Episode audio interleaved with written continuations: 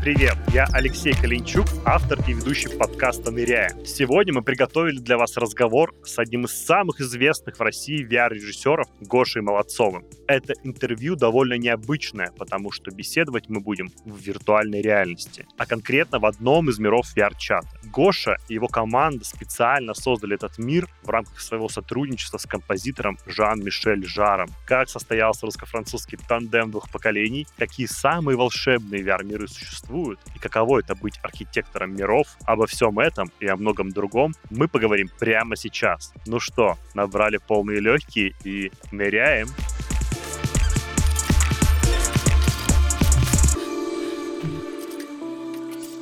Гоша, привет!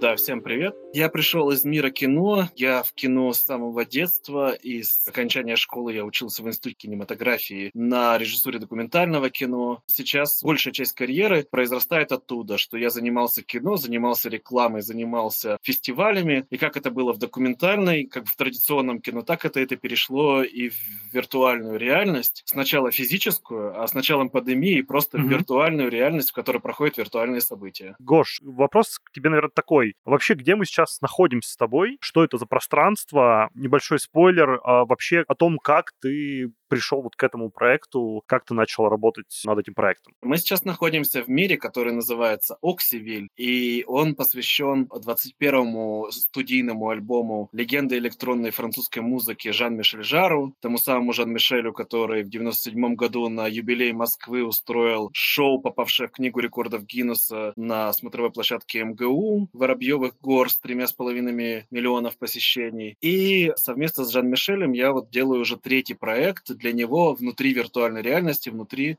платформы VRChat. Это такой большой город, но самое важное, что самое для нас поразительное – это, этот проект сделан тоже российским арт-директором Павлом Павлюковым и разработчиком Димой Воробьевым, которые mm-hmm. до этого создали игру Frustrain, полностью на геометрии, wow. практически без текстур, без материалов. И именно поэтому в VR-чате этот мир Quest Compatible, несмотря на свой размер, и занимает, по-моему, всего 25-30 мегабайт. А могут ли сюда зайти обычные зрители из VR-чат в этот мир? Да, мы в данный момент находимся в специальной версии, которую мы сделали для Жан-Мишеля, чтобы он давал тут интервью. А Однако у нас в VR-чате любой может зайти в так называемый официальный мир, в котором мы запустили путешествие по этому миру по кругу. И в 00 минут каждого часа вас телепортируют на первую локацию, и до 50 минуты вы проходите через все локации, слушая музыку и встречаясь с любыми другими людьми, которые в этот момент решили зайти в мир. Вот эта версия доступна. А на фестивалях мы показываем версию, в которой мы самостоятельно запускаем этот концерт. Когда у меня все гости одеты так же, как в стиле этого мира, я могу могу снимать красиво этот материал, и получается, что все гости являются актерами в нашем таком шоу. Эти шоу мы транслируем, мы во время основной премьеры его показывали в виде записи прямой трансляции. Получалось, что люди, которые просто пришли, оказывались героями этого фильма. Мне кажется, это очень прикольный подход к тому, как строить метаверс на минималках.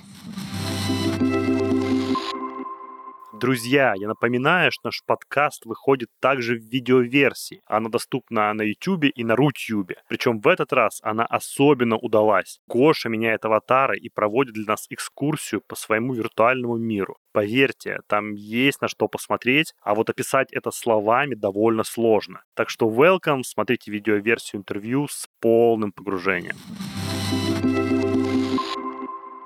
Супер, давай пойдем дальше. Насколько мы знаем, насколько я знаю, у тебя есть еще опыт снятия социальной рекламы. Вот насколько это все, насколько социальная реклама, не знаю, позволила тебе лучше понимать иммерсивные пространства, VR, э, или это был просто какой-то карьерный опыт, который ты имел? В социальной рекламе тема, с которой я работал больше всего, тема инвалидности и доступности среды для людей с инвалидностью, прав людей с инвалидностью, прав для детей с инвалидностью на обучение в инклюзивных школах, развитие инклюзивного образования образования. Даже некоторое время я вел там uh-huh. небольшие киношколу для ребят с инвалидностью, с рассеянным склерозом и с другими формами инвалидности. было очень э, понятно, как с этой темой работать, когда ты проводишь через себя такой объем информации, было очень понятно. Поэтому, когда я узнал о технологиях виртуальной реальности, первый проект, который мы придумали, он у нас очень сильно со Стасом Колесником совпал э, понимание, что мы не хотим просто научиться делать, как работает эта технология, и потом зарабатывать на том, чтобы снимать коммерческие видео 360, что мы в итоге все равно делали, но главное было, что мы хотели понять, как эта технология может что-то улучшить или изменить. А Стас как раз за полгода, mm-hmm. по-моему, до этого попал в довольно сильную аварию. Долгое время лежал в кровати, не мог ходить, но незадолго до этого он снял на 360 сам проезд на мотоцикле. И он мне рассказывал, что когда он лежал и надел очки и включил видео, как он едет на мотоцикле, у него вот возникло это ощущение дуновения ветра, скорости, как будто бы он перенесся в то состояние, в котором он сейчас физически оказаться не может. И несмотря на ограничение mm-hmm. качества видеоизображения, там, пикселей телефона, когда содержание ведет, форма чуть-чуть позволяет ну, нивелировать недостатки. И было, как он это описывал, ощущение, что у тебя вот сильно зачесалось под гипсом. У тебя возникло это ощущение того, что ты близок Ох. к этой реальности. И мы угу. придумали с ним проект, в котором я предложил снять нескольких моих знакомых активных людей, использующих инвалидную коляску, которые занимаются видами спорта или активностями нетипичными для там, массового зрителя и даже для других людей с инвалидностью. Ну, прежде всего, мы сняли нашего коллега Макса Киселева, который занимался танцами на колясках на льду. Это очень красивый Ого. вид спорта, очень уникальный. У него партнерша была на коньках, он на коляске, и они друг друга как бы подхватывали. И мы начали со Стасом. Стас разрабатывал камеру, разрабатывал крепление. Я вместе с коллегами, с Димой Агутиным и со Стасом, с Артемом, мы эти камеры крепили, ездили на лед, снимали mm-hmm. очень красиво со светом эту сцену, как он катается на льду. И в процессе монтажа этого видео... А, еще он отдельно игр... занимается игрой в теннис на коляске. Тоже отдельно такой вид спорта. И мы начали монтировать, и вдруг я понял, что нигде ничего не написано про теорию монтажа в 360. Что кажется, что все говорят, сделайте один общий план со статичной камерой, и будет вам счастье. Или делайте mm-hmm. только POV от первого лица, и будет вам а. еще больше счастья. А я подумал, что ну это же тот же самый киноязык, тот же самый монтаж, который я в Авгике некоторое время преподавал. Не тот же, а новый. Это же новый. Нет, новый он тот же, mm-hmm. потому что с точки зрения киноязыка и с точки зрения законов монтажа, еще mm-hmm. раз, киношкола тебе дает эту азбуку киномонтажа. И тебе не нужно придумывать новое, чтобы увидеть вот в этих технологиях, mm-hmm. что она зыждется на тех же основах, на которых зыждется обычный киноязык, который зыждется на архитектуре, литературе и других э, театре и э, других ну, формах понятно, но, но, но все же отсутствие кадра как такового, это же, ну, как бы, по идее, как бы некая революция, то есть даже для киноязыка и свободное внимание зрителя, например. Он присутствует ровно в тех рамках, за которыми смотрит зритель, и дальше возникает вопрос, что у тебя вместо кадра возникает точка интереса внимания зрителя, то есть то, на что зритель в данный момент обращает внимание. И тут появляется та же самая история в монтаже, uh-huh. как и в традиционном киномонтаже. Uh-huh. Манипуляция зрителем, выдача ему той точки центра внимания, на которую ты хочешь, чтобы он обратил внимание. Чтобы зрителю казалось, что uh-huh. он смотрит туда, потому что ему интересно, но чтобы ты, как режиссер, с большой долей вероятности полностью создал условия, для которых ему эта точка будет интересна. Тут и возникает такой объем его манипуляции, что VR дает ощущение свободы выбора, но на самом деле это гораздо mm-hmm. больший обман, манипуляция зрительским вниманием. Когда мы организовывали вот самый первый EMC VR-фестиваль, мы вдруг увидели, что когда люди сидят на крутящихся вот этих барных стульях наших бесконечных и смотрят материал, снятый с перспективы не вот высоты человека, его головы там 170 сантиметров, а с перспективы человека на коляске, которая у них была точно такой до того, как они надели шлем, сидя на крутящемся стуле, у них mm-hmm. возникает дополнительная иммерсивность, потому что крутясь на стуле, они ровно повторяют движение вот этой вот ракетки. И вдруг у них возникает... Мы думали, что мы делаем проект для ребят с инвалидностью, а оказалось, что мы значительно сильнее вызываем уважение у людей без инвалидности к силе и возможностям людям с инвалидностью. Получилось, что мы как бы и научились ну, снимать 360, что потом привело к довольно хорошим коммерческим проектам, но и сделали какой-то очень интересный, во-первых, теоретическую базу, академическую. Я написал статью про теорию монтажа в 360 на русском и английском языках, и многие там мои коллеги по этим статьям на меня выходили и учились по ним, потому что, ну, я на примерах реальных съемок показывал, вот тут вот кадр так снят, а тут так. А это переходит, происходит так-то, так-то, так-то, потому что, как мне кажется, так-то, так-то, так-то. Вы социальную рекламу как бы делали уже сразу 360, получается. Там не было, там не было, было не вот так. этого рекламного mm-hmm. сообщения. Мы социальную рекламу, честно говоря, mm-hmm. социальных роликов 360 особо даже и не снимал. Для всего нужны соответствующие инструменты. Mm-hmm. И для социальной рекламы, если у тебя целевая аудитория в основном существует э, взрослые взрослая аудитория, которая смотрит телевизор, ты должен делать телевизионный ролик, который при этом будет эксплуатировать стереотипы о той социальной проблеме, про которую ты говоришь. Но вот с виртуальной реальностью нужно, чтобы человек всегда имел какое-то базовое желание попробовать ее. Ты не можешь, как и в социальной рекламе, как на самом деле, ты не можешь поменять человека, ты не можешь его заставить полюбить виртуальную реальность, просто, просто надев на него шлем, ну, за исключением, если в шлеме сразу уже включена классная порнуха. Но, как бы, за всех остальных случаев ты не можешь заставить человека полюбить вот это такое творческое, непонятное пространство, в котором тебе нужно разобраться с джойстиками, в котором тебя может укачивать, в котором тебе могут показать видео в плохом разрешении. Нужно, чтобы у человека уже был первый шаг, и этим первым шагом стали эти VR-фестивали вживую, куда люди могли прийти попробовать. Правильно понимаю, что это тот самый вот эффект или термин, когда VR называют машиной эмпатии? VR, безусловно, вызывает эмпатию. И я определил для себя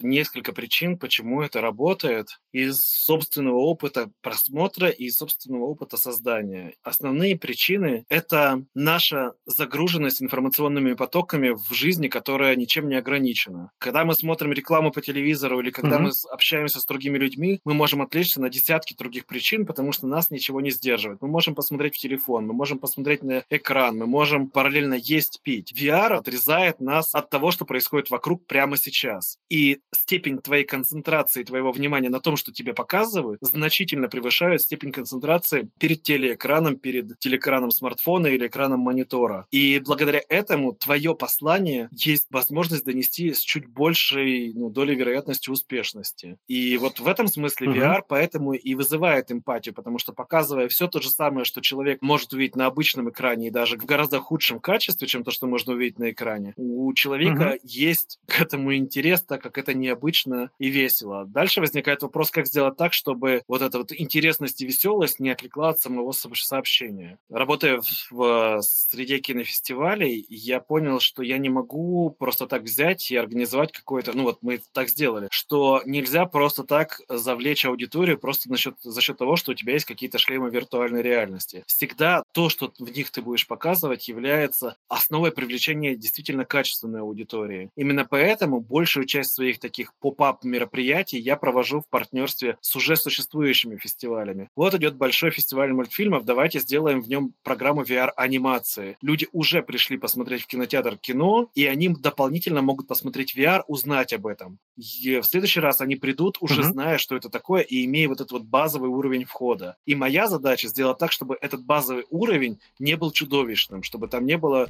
фильмов плохого разрешения uh-huh. или еще чего-то.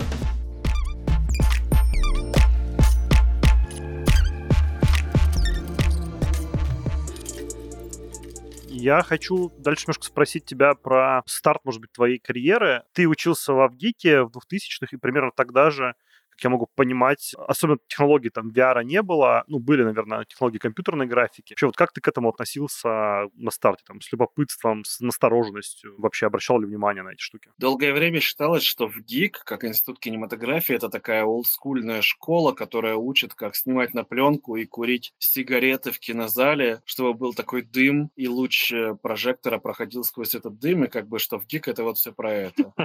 Но на самом деле в ГИК это про дружбу нас как однокурсников и про понимание философии кино, понимание законов, по которым что-то работает в кино, психология, взаимоотношения. В документальном кино мне 18 лет было, когда я пришел в Авгик, 17 даже. Типа, я что о жизни мог рассказать, если бы я пошел в игровое кино. Игровое кино люди mm-hmm. делают, у которых уже что-то прожито. А в документальном кино я начал как бы хватать жизнь, проживая год за два, год за три через истории тех людей, с которыми я встречался, и через то, что делали мои более старшие однокурсники, темы, которые они поднимали. И в ДИК это как раз про то, что мы все друг у друга учились, и все искали какие-то новые интересные приемы, как простые истории рассказать по-новому. Давай перенесемся дальше. Другой материк, э, Вашингтон. Ты упоминал в начале, что учился, наверное, это одно и то же, да, по гранту Фулбрайта. Можешь ли рассказать про этот этап, насколько это было контрастно вообще с советско-новороссийской школой кино? Что ты там узнал?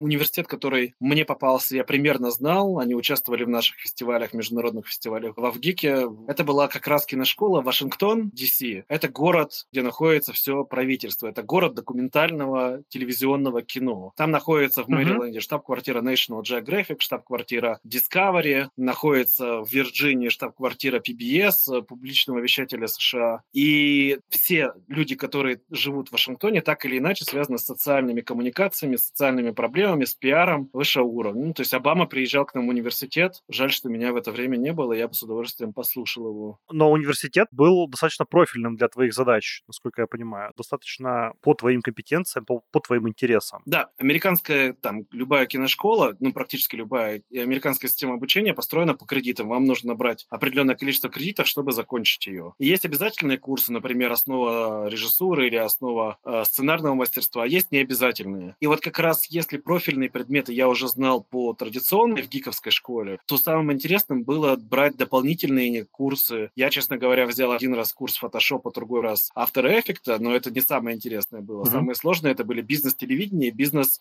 собственно, кинокомпания как бизнес, а в которых тебе нужно было придумать просто свою продакшн-компанию, написать ее бизнес-план, расписать полностью в специальных программах бюджет по сценарию определенного фильма и Ого. делать все то, что мне дало понимание, почему американская киноиндустрия и многие другие ее аспекты, не только кино, но и развлекательная телеиндустрия, настолько успешна. Это очень потоковая история, но она направлена на то, чтобы дать тебе возможность хоть раз себя реализовать. Вот американская uh-huh. школа перевернула полностью мое понимание во всем, что касается того, что каждый человек в любой момент своей жизни может попробовать себя совершенно другом, и нет ничего стыдного, если в это, это не получилось. Ты как бы, если находишь правильные инструменты и правильные, называется, туториалы, что сейчас гораздо проще, то ты осваиваешь то же самое Unreal за три месяца, и через полгода у тебя выходит собственный продукт на Unreal, который по качеству за счет оптимизации, за счет как бы того, что к тебе не так много претензий, будет тебя заметно выделять там mm-hmm. среди людей, которые сделали что-то в большой команде, но с большим контролем, который ограничивает творческую свободу. Мне кажется, аналогичная история произошла сейчас с технологиями и во многом технологиями виртуальной реальности за счет того, что доступ к возможностям игровых движков открыт для людей, не имеющим даже какого базового понимания, как это работает, особенно на Unreal с блюпринтами и всем остальным.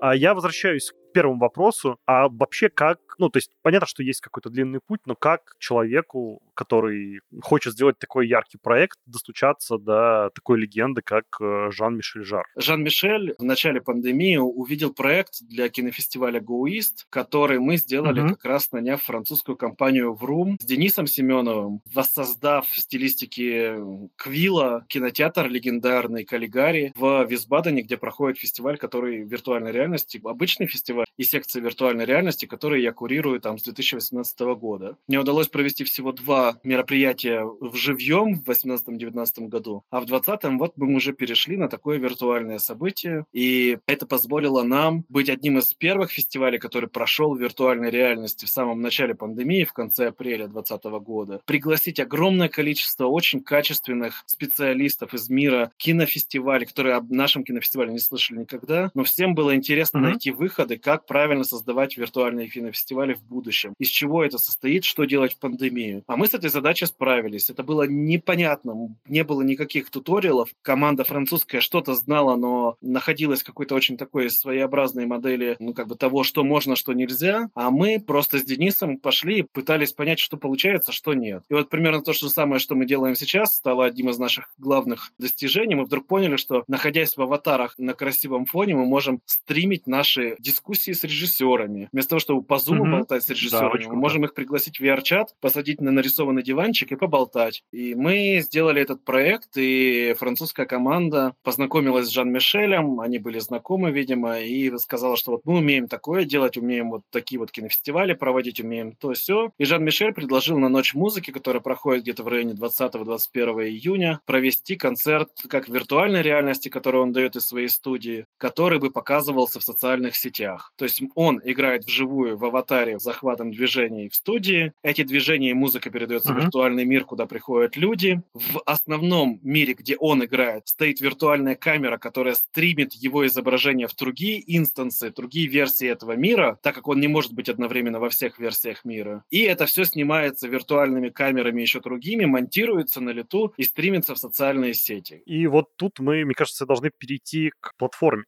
мы сейчас находимся на платформе Верчата, и последние твои работы, даже насколько я понимаю, ну вот и этот мир, и какие-то действия вот по, могу ошибаться, по Венецианскому, да, фестивалю, они связаны с VRChat. А почему вы выбрали эту платформу вообще? Все-таки для французских э, вот моих коллег я являюсь исполнителем, и я выполняю то, что они просят, и то, как это происходит. Уксимор, как авторский проект, это проект Паши Павлюкова, в котором полностью каждый объект создан его рукой, его дизайнерским и артистическим видением. В моем случае я uh-huh. просто очень хороший как бы ремесленный исполнитель, который очень любит применять навыки из одной сферы в другой. Например, вместе с коллегами из Great Gonza после пандемии очень часто привлекался на очень простые многокамерные трансляции, которые мы делали, ну, как бы вживую, традиционным путем, какие-то конференции, трансляции, да. Как для режиссера mm-hmm. это тоже такой дополнительный заработок. Но вот этот вот уровень стресса, который ты проходишь, и уровень ответственности, когда ты как режиссер должен дать всем задачу, переключаемся на эту камеру, включаем эту заставку, включаем эту подводку, это все, он полностью перенесся mm-hmm. в виртуальную реальность. Потому что сейчас, последние полтора года из Грузии, последний год из Грузии, у меня здесь в студии mm-hmm. там из трех компьютеров и того и всего остального, по сути дела, для меня одного заменяет мне пятерых человек, с которыми я делал живые трансляции. Потому что я знаю, как это выглядит вживую, я знаю, к чему я должен стремиться, и я пытаюсь это своими там любительско-полупрофессиональными средствами воспроизвести через VR-чат. Ну, до смешного, что вот стоит на моем месте Жан-Мишель, на твоем месте стоит китайская mm-hmm. журналистка в Китае, а я сижу uh-huh. в Тбилиси с тремя компьютерами, и все это снимаю и транслирую в прямой эфир, условно говоря, на китайское телевидение. И типа ты такой, что? Типа вот он метаверс давай, Давайте поговорим тут про метаверс. Да-да-да. Насколько ты вообще знаком с платформой VRChat? Знаешь ли ты, чем здесь занимаются люди? Дети, например?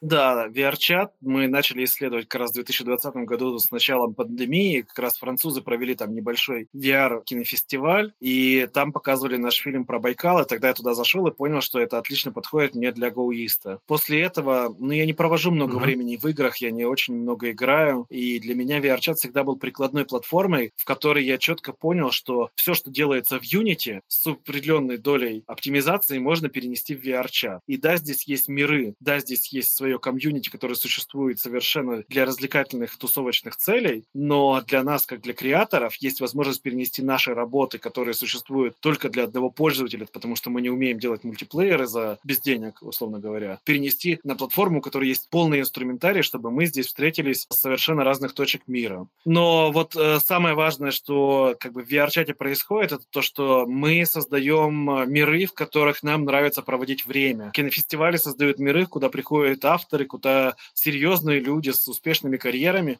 с удовольствием приходят, одеваются в любой там самый глупый аватар, и по итогу получается очень, ну, интересные какие-то встречи, которые ты не можешь провести в реальной жизни. Да, после окончания пандемии действительно там VR-чат чуть-чуть подпросел, но здесь есть отдельное сообщество людей, которые учатся жестовому языку, потому что hand-tracking сейчас позволяет довольно четко Очень передавать круто. жесты. Есть как раз видеооператор Джо Хантинг, он э, снял в VR-чате два фильма во время пандемии, один сериал небольшой, документальный, короткометражный, и другой как бы такой документальный анимационный фестиваль. Его полнометражный mm-hmm. документальный фильм получил премьеру на кинофестивале в Санденсе, и после этого его купил телеканал HBO и показал на HBO Max премьеру. То есть человек, сидя дома на своем компьютере, снял фильм, который показался на фестивалях в категории документального кино, куда там российские фильмы очень редко когда добираются, только если там они не говорят mm-hmm. какую-то политическую оппозиционную тему. И этот человек mm-hmm. сделал на своем компьютере. Это ровно про то, что мы говорили в самом начале, что человек нашел, как правильно снимать, как о чем поговорить с людьми. Он интересовался. Он следовал там mm-hmm. за историей пары, которая познакомилась и которая поженилась в виртуальной реальности. А ты говоришь сейчас про сериал We Met in VR. Да, We Met in Virtual mm-hmm. Reality, но не сериал, а именно полнометражный mm-hmm. фильм. А когда вот вы э, проектировали, например, этот мир, э, ну, вы учитывали, например, то, что действительно есть сообщество людей, которые проводят рейвы в виртуальной реальности или э, какие-то другие активности, ну, там, игровые, например? Безусловно, огромное количество людей, которые посещают этот мир до сих пор, это люди, которые хорошо знают платформу, и мы им закидывали какие-то небольшие интерактивные определенные возможности в каждую комнату. Просто мы не хотим, чтобы это становилось бесконечным игрой с объектами, которые отвлекают тебя от исследования мира. Поэтому, да, mm-hmm. небольшая функция такого наблюдения здесь того, что ты такой турист, который должен галопом по Европам пройтись по всему городу. На Венецианском фестивале, на фестивале South by Southwest и Rain Dance есть определенные как бы номинации или категории проектов, которые созданы на платформе VRChat. И вот я провел, например, с 1 по 10 сентября по как раз запросу французских коллег, которые создали мир для Венецианского кинофестиваля. У них было что-то типа 34 мира в программе совершенно разных. И я поставил себе задачу отснять все эти миры, как происходит World Hop, то есть когда собирается группа там из 10 человек и за там час перемещаются по трем-четырем мирам, потом на следующий день еще по трем-четырем. Я вот так э, несколько mm-hmm. дней сидел и снимал, и просто видел, насколько максимально вариативно может быть VR-чат. Генеративная графика, mm-hmm. видеомэппинг, бесконечные миры. Есть потрясающие mm-hmm. миры, созданные там русским автором, доктором Мора. Организм — это один из самых впечатляющих миров в принципе, которые я когда-либо mm-hmm. видел. Вот и первая рекомендация, помимо Оксивиля и Оксимор. Вот, круто. Доктор Мор. Да, и поэтому действительно было довольно большое количество того, что, ну, я увидел в VR-чате посетил несколько вечеринок. Действительно есть рейвы, действительно люди надевают full body костюмы и танцуют полным телом, изучают новые танцы, изучают, изучают хип-хоп в виртуальной реальности с шлемом на голове, то есть что-то такое для меня запредельное. Но как бы, ну, хотят они этим заниматься, и хорошо. Просто я очень переживаю всегда, mm-hmm. когда многие наши коллеги говорят, что фу, это не массовый продукт, и пока там не будет миллионов пользователей, это не массово. А какая мне разница, если 50 человек, которых я в, не знаю вживую, но знаю виртуально, получают тут удовольствие? Да, ну, mm-hmm. как бы, вы вот ваши эти финансовые ну, метрики, mm-hmm. вот эти ваши бизнес-концепции, пожалуйста, вот Facebook вываливайте. У меня есть место, где я общаюсь наконец-то с друзьями и с людьми, которые как минимум думают, как я. И еще это эстетически выглядит не так плохо, потому что это стилизовано под какую-то авторскую концепцию. Будет ли mm-hmm. там volumetric light, будет ли там суперграфика или нет, да нам на еще раз абсолютно безразлично, потому что мы здесь про общение и про коммуникацию.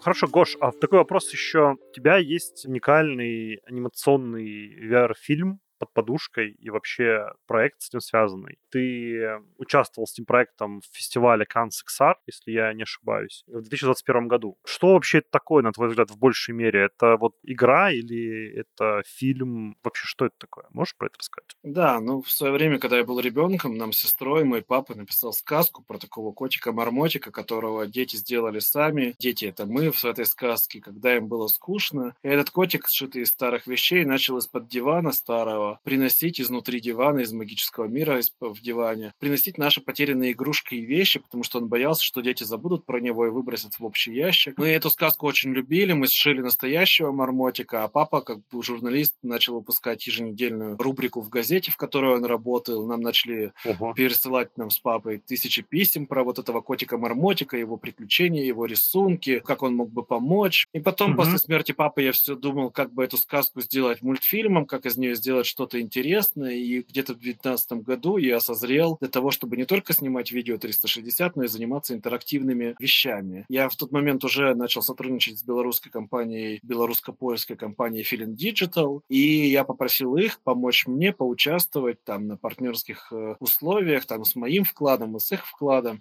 в то, чтобы сделать такую experience, такую сказку для детей и их родителей про то, как дети создают котика, точнее котика помогаешь создать детям ты, выбираешь кастомно, как бы из чего этот котик состоит, а потом mm-hmm. ты сам становишься котиком от первого лица и уже в волшебном мире под диване должен найти какие-то игрушки. И с этой mm-hmm. историей вдруг у нас начали появляться фестивали, начали появляться возможности, но всегда у меня стояла мысль о том, что это не должно ограничиваться VR. Мне всегда хотелось сделать анимационный фильм, и мне как раз в 2021 году повезло, ну, я подавался, создал студию в России и подал подался на создание традиционного анимационного мультфильма. И что хуже, наш VR первый продукт сделан на Unity, а я решил мультфильм сделать на Unreal. Главная рекомендация Георгии, которая может быть сегодня, не делайте этого, пожалуйста.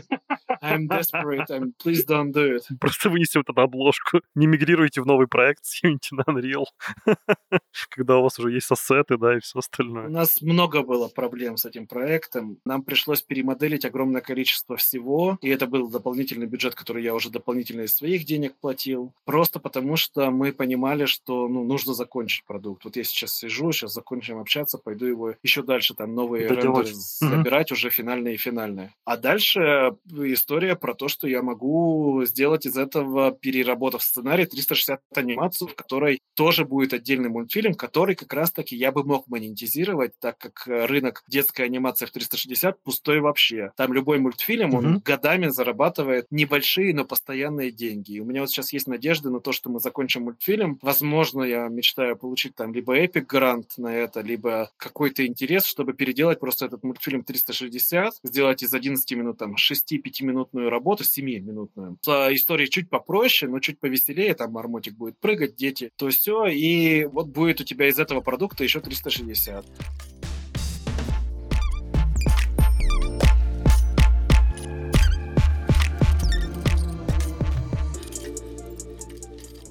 Спасибо тебе огромное. У меня к тебе два супер блиц вопроса. Первый блиц вопрос такой. Вот вселенная VR-чат, если уж что-то ты вспомнишь за пределами, что точно стоит посмотреть людям здесь, какие, не знаю, топ-3 или топ-5 experience ов, которые ты советуешь? Ну, первый вне конкурса — это Oxymore. Я был здесь, действительно круто, и все работает так, как ты говоришь. Второе, ты упоминал сегодня, Организм 2.0. Какие еще три или еще пять ты посоветуешь? Что надо точно посмотреть? В последнее время ничего особо не впечатляло, говорю, вот то, что я видел в Венеции на Рейн-дансе, больше всего меня впечатлил организм. Естественно, mm-hmm. что мир русской пятерочки это действительно мир, который стоит посетить, чтобы понять, что такое VR-чат комьюнити. А все остальное очень тут круто. нужно очень хорошо понять свое, свои интересы. Есть миры, в которых ты строишь собственные американские горки, и у тебя есть возможность сохранить свой прогресс в публичном мире и открыть своим друзьям ту американскую горку, которую ты построил. Есть миры, okay. в которых ты просто находишься в комнате, в которой играет круглосуточно какой-то там Netflix, и ты там просто лежишь, и у тебя летают хм. облака и так далее. Есть диско-клубы, в которых люди приходят и что-то там делают, и танцуют, и рейвятся, и VR-чат — это всегда путешествие. Есть множество разных Discord-серверов, есть множество разных комьюнити, легче всего начать с фейсбуковского комьюнити VRChat community, и в Discord е тоже VRChat unofficial. И вместе с этим сервером, возможно, будет дальше понырять по ссылкам и найти информацию о том, когда происходят какие-то вечеринки, ивенты в VR-чате. Но даже и просто, если там открыть мир миров, вам выдают trending миры, spotlight на кросс-платформы, новые community lab. Это действительно история, в которой вы должны исследовать, и у вас должен быть интерес для того, чтобы исследовать тот или иной мир. И множество людей там узнают об Oxymore не потому, что это Жан Мишель, а потому что просто находят его в поиске как популярный мир.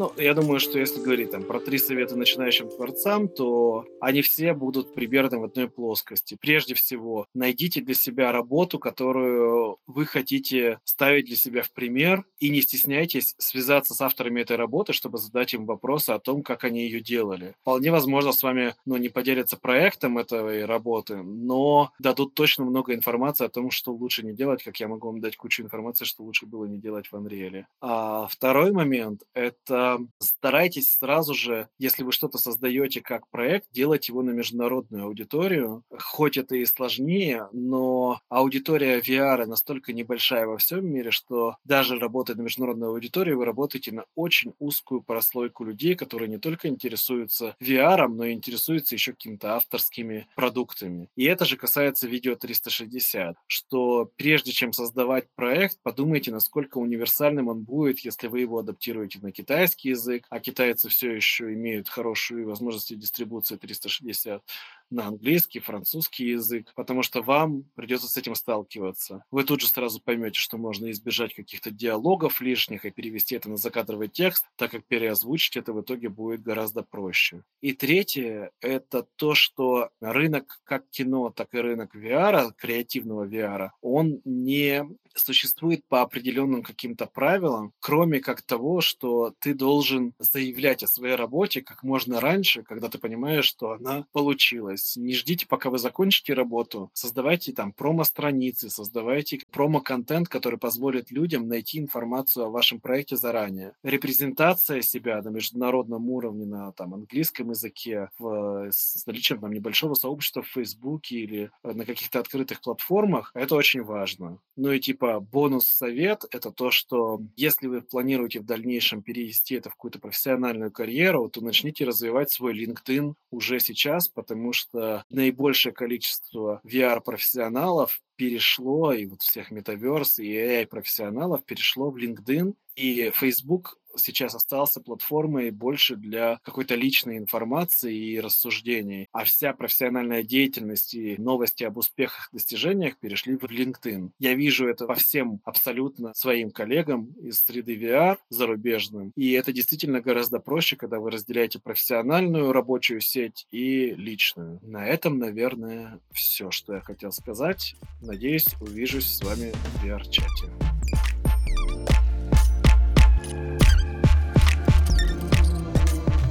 Итак, друзья, я уверен, что сегодня получилось отличное интервью. Мы говорим спасибо большое Гоше. Это уникальный спикер для российской VR-сцены. И те советы, те experience ы, э, все, о чем говорил Гоша, мы приведем в описании и в комментариях. А я призываю вас быть активными, писать нам в Телеграме, потому что это основная площадка. Смотреть наши прошлые выпуски. В прошлых выпусках, например, у нас были VR-ритм игры или прошлый выпуск про фестивальный VR с Алиной Михалевой. Все это мы делаем для вас. А еще есть небольшой конкурс. Как вы знаете, тот мир, в котором мы находимся сейчас, мир э, Оксимор, по альбому Оксимор, этот мир был создан по музыкальному произведению. И наш конкурс сегодня будет ровно об этом. Пожалуйста, напишите в комментариях на YouTube или еще лучше в телеграм-канале в комментариях к этому посту, к посту про новый выпуск, какое бы произведение вы перенесли бы в виртуальную реальность, в такой же experience в VR-чате или, может быть, в отдельный experience. И упомяните буквально пару пунктов о том, как это должно выглядеть, какие метафоры должны быть, возможно, какие способы взаимодействия, какие мини-игры вы хотели бы видеть в таком experience е, а мы обязательно выберем трех лучших и подарим им приятные призы, связанные с виртуальной реальностью и историями про это. А еще я хочу упомянуть, что помимо YouTube, помимо всех подкаст-платформ, на которых вы можете нас услышать, мы выходим еще и на Рутюбе, а, поэтому если вам эта площадка близка, пожалуйста, тоже подписывайтесь там и смотрите нас. А на этом выпуск подходит к концу. Ныряйте почаще и до встречи через неделю. Пока!